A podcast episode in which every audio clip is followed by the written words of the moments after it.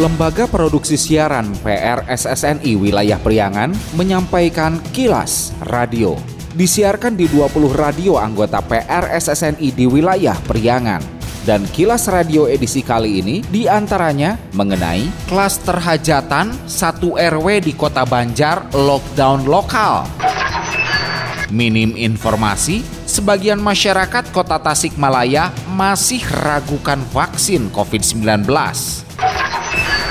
BPBD Garut evakuasi longsoran Garut Selatan. Pendengar, inilah kilas radio selengkapnya. Kilas Radio. Kilas Radio. Kilas Radio. PR SSNI Jabar Wilayah Priangan.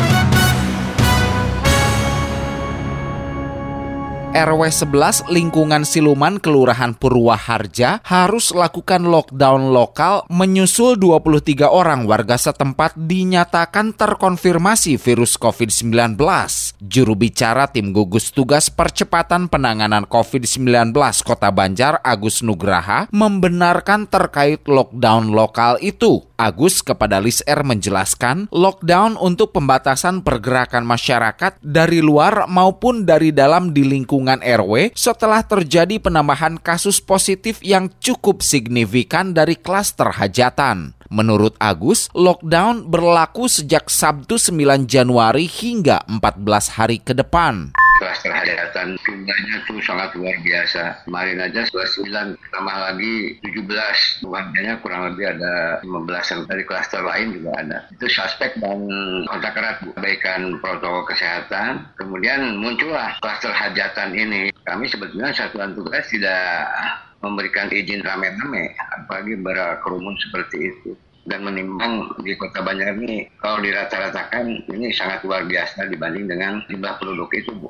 Sementara data dari Satgas COVID-19 Kota Banjar ada penambahan 17 kasus positif terbanyak dari Kelurahan Purwaharja sebanyak 7 kasus, Kelurahan Banjar 4 kasus, Kelurahan Mekarsari 3 kasus, Kelurahan Hegarsari 2 kasus, dan Desa Balokang 1 kasus. Total kasus hingga Minggu 10 Januari ada 428 kasus dengan rincian 124 orang terkonfirmasi aktif, 292 dinyatakan sembuh atau selesai isolasi, dan 12 orang meninggal dunia.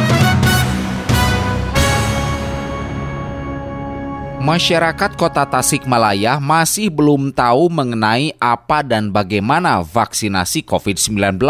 Padahal Pemkot setempat malah sudah menyiapkan sejumlah fasilitas kesehatan Vaskes sebagai lokasi tempat vaksinasi. Salah seorang di antaranya yang bahkan masih ragu divaksin adalah Dede Herdiana, 40 tahun, warga Condong, Kecamatan Ciberem. Ia dan keluarganya mengaku belum mengetahui perihal vaksin belum tahu kualitasnya sampai di mana, apakah itu aman buat masyarakat atau enggak. Pengennya kalau ada penyuluhan, ada tes-tes untuk pemerintah dulu lah gitu, tes-tesnya biar masyarakat lebih yakin gitu. Masih meragukan, pada takut gitu divaksin deh. Masyarakat lainnya yang masih ragukan vaksin adalah Iwan Herdiawan, warga Gudang Jero Cipedes, Kelurahan Panglayungan. Iwan mengakui informasi terkait vaksin yang didapat dari media sosial justru jadi polemik di masyarakat. Komprehensif ya dari pemerintah untuk menjelaskan bagaimana nih fungsi vaksin. Kita pun belum ada pencerahan sosialisasi dari pemerintah yang bisa meyakinkan untuk masyarakat. Karena selain ada simpang siur media sosial ini itu, ini itu segala macam, itu bisa menjadi menjadikan polemik untuk masyarakat sehingga menjadi was-was. Ketua RT 06 RW 03 Babakan Kalangsari Kelurahan Sukamanah Kecamatan Cipedes Unang Rahmat juga pertanyakan hal yang sama. Unang berharap pemerintah kota, kecamatan dan kelurahan segera sosialisasikan langsung kepada masyarakat. Vaksin itu simpang siur, gak ada penjelasan dari pemerintah. Mungkin kurangnya komunikasi antara pemerintah setempat, keinginan terjun langsung buat masyarakat, jangan berkuar-kuar di atas terus. Kepala Bidang Pengendalian dan Pemberantasan Penyakit P2P Dinas Kesehatan Kota Tasikmalaya Dr. Asep Hendra mengakui masih ada kesimpang siuran informasi mengenai vaksin apalagi mengenai kehalalan dan keamanannya. Asep berharap masyarakat tak perlu ragu karena Badan Pengawas Obat dan Makanan BPOM dan Majelis Ulama Indonesia MUI sudah menyatakan produk vaksin aman dan halal. Selama MUI-nya sudah mengeluarkan sertifikat halal, seperti halnya kata Menteri Kesehatan, kata Pak Presiden, jangan ada lagi keraguan karena mereka adalah badan independen untuk menentukan satu tentang keamanan vaksin, satu tentang kehalalan vaksin. Sehingga jangan ada keraguan.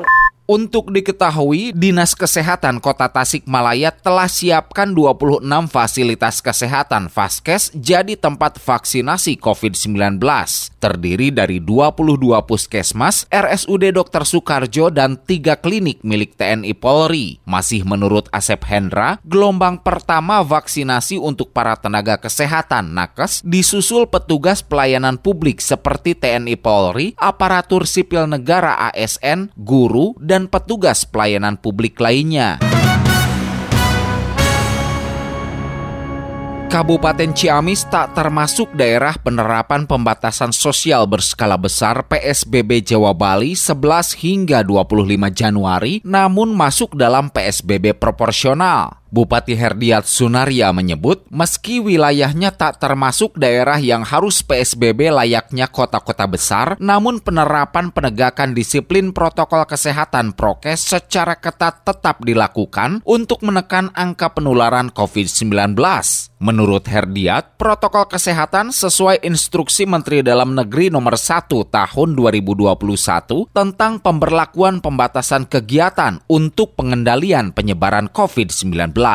Surat edaran Mendagri, Bogor, Depok, Bekasi, kemudian Bandung Raya, Kota Bandung, Kabupaten Bandung Barat, dan Cimahi. Ciamis tidak termasuk yang PSBB karena levelnya masih di level orange. Tapi sekalipun tidak melaksanakan PSBB, kita akan tegas melaksanakan protokol kesehatannya akan lebih diperketat gitu.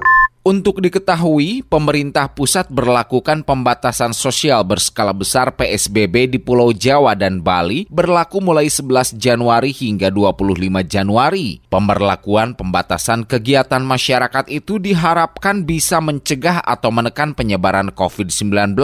Sejumlah kegiatan termasuk moda transportasi dibatasi saat PSBB Jawa Bali, di antaranya membatasi tempat kerja perkantoran dengan menerapkan work from home WFH sebesar 75 persen, kegiatan belajar mengajar secara daring atau online. Sektor esensial seperti kebutuhan pokok masyarakat tetap dapat beroperasi 100% dengan pengaturan jam operasional dan kapasitas dibatasi. Kegiatan konstruksi diizinkan beroperasi dengan penerapan protokol kesehatan secara lebih ketat kegiatan tempat ibadah dengan pembatasan kapasitas 50%, kegiatan di fasilitas umum dan kegiatan sosial budaya dihentikan sementara. PSBB juga mengatur dilakukan pengaturan kapasitas dan jam operasional untuk transportasi umum, mengatur pemberlakuan pembatasan kegiatan restoran sebesar 25 persen, dan untuk layanan makanan melalui pesan antar atau dibawa pulang tetap diizinkan sesuai dengan jam operasional restoran, dan pembatasan jam operasional untuk pusat perbelanjaan, mall hingga jam 7 malam. Beberapa wilayah yang terapkan PSBB Jawa Bali di antaranya DKI Jakarta, Jawa Barat, Bodebek, Kota Bogor, Kabupaten Bogor, Kota Depok, Kota Bekasi, dan Kabupaten Bekasi, Bandung Raya, Kota Bandung, Kabupaten Bandung Barat, Kota Cimahi, Provinsi Banten, di Tangerang Raya, yakni Kota Tangerang, Kabupaten Tangerang, dan Kota Tangerang Selatan, Jawa Tengah, Semarang Raya, Solo Raya, dan Banyumas Raya, Daerah Istimewa Yogyakarta, Kabupaten Gunung Kidul, Kabupaten Sleman dan Kulon Progo,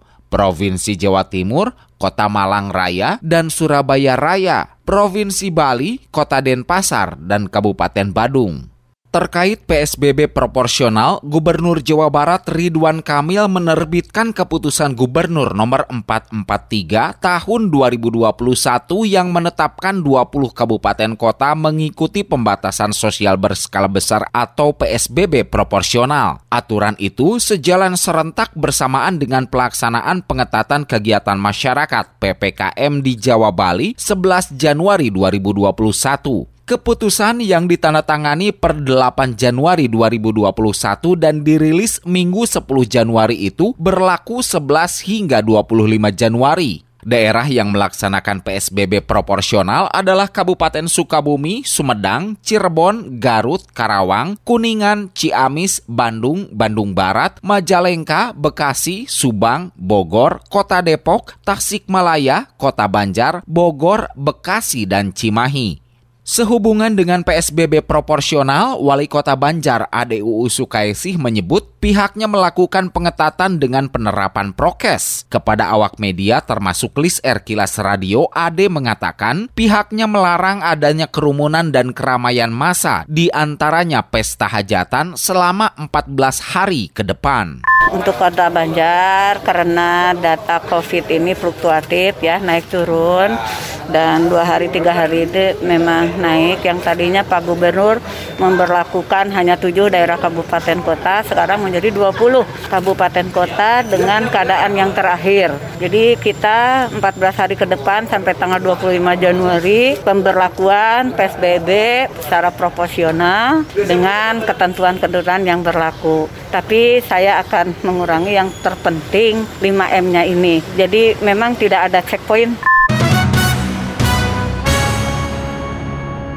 Badan Penanggulangan Bencana Daerah BPBD Kabupaten Garut terus evakuasi lokasi material longsoran menyusul longsor di wilayah Garut Selatan Sabtu 9 Januari 2021. Kepala Bidang Pencegahan dan Kesiapsiagaan BPBD Garut Tubagus Agus Sofyan, Senin 11 Januari pagi mengatakan pihaknya juga telah koordinasikan dengan Dinas Pekerjaan Umum dan Perumahan Rakyat PUPR Provinsi Jabar dan Kabupaten untuk evakuasi selanjutnya. Menurut Agus, salah satu jalur yang terputus akibat longsoran adalah jalan penghubung Pangalengan Kabupaten Bandung, Cisewu Talegong, yang hingga kini masih ditutup sementara, pasalnya pembersihan belum 100% selesai dilakukan. Kami berkoordinasi dengan PUPR provinsi maupun kabupaten. Dari kemarin juga ketiga titik baru satu titik yang bisa dibersihkan.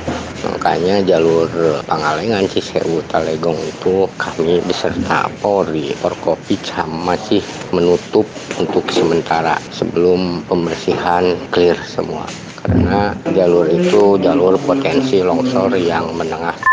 Sebelumnya Sabtu 9 Januari, sebuah jembatan pada jalan provinsi penghubung Kabupaten Bandung, Kabupaten Garut, ambruk di kawasan Blok Awi Suti, Desa Sukamulya, Kecamatan Talegong, akibat hujan deras dan tertimbun material longsor lumpur. BPBD Garut juga menyebut, selain jembatan ambruk di Citalegong, longsor terjadi di Kecamatan Talegong, tepatnya di Blok Datar Sapi, Desa Sukamulya Talegong, material longsor menutup badan jalan. Longsor lainnya terjadi di wilayah Cisewu, Cikajang, Pakenjeng, dan Banjarwangi dengan waktu berbeda. Longsor di beberapa titik di Kecamatan Cisewu akibatkan jalan menuju Talegong tertutup sehingga arus kendaraan dialihkan. Di Kecamatan Cikajang, longsor menggerus bahu jalan, akibatkan ruas jalan hanya bisa dilalui satu kendaraan roda empat dari arah Cikajang menuju Pamengpek maupun sebaliknya. BPBD juga mencatat tanah longsor dan tanah gerak terjadi di Kampung Kombongan, Kecamatan Pakenjeng, mengancam rumah warga. Sementara di Kampung Dangiang, Kecamatan Banjarwangi, tanah longsor sebabkan jembatan penghubung dengan perkampungan di Kecamatan Singajaya terputus. BPBD imbau masyarakat waspada dan hati-hati hindari jalur berpotensi longsor utamanya saat hujan lebat.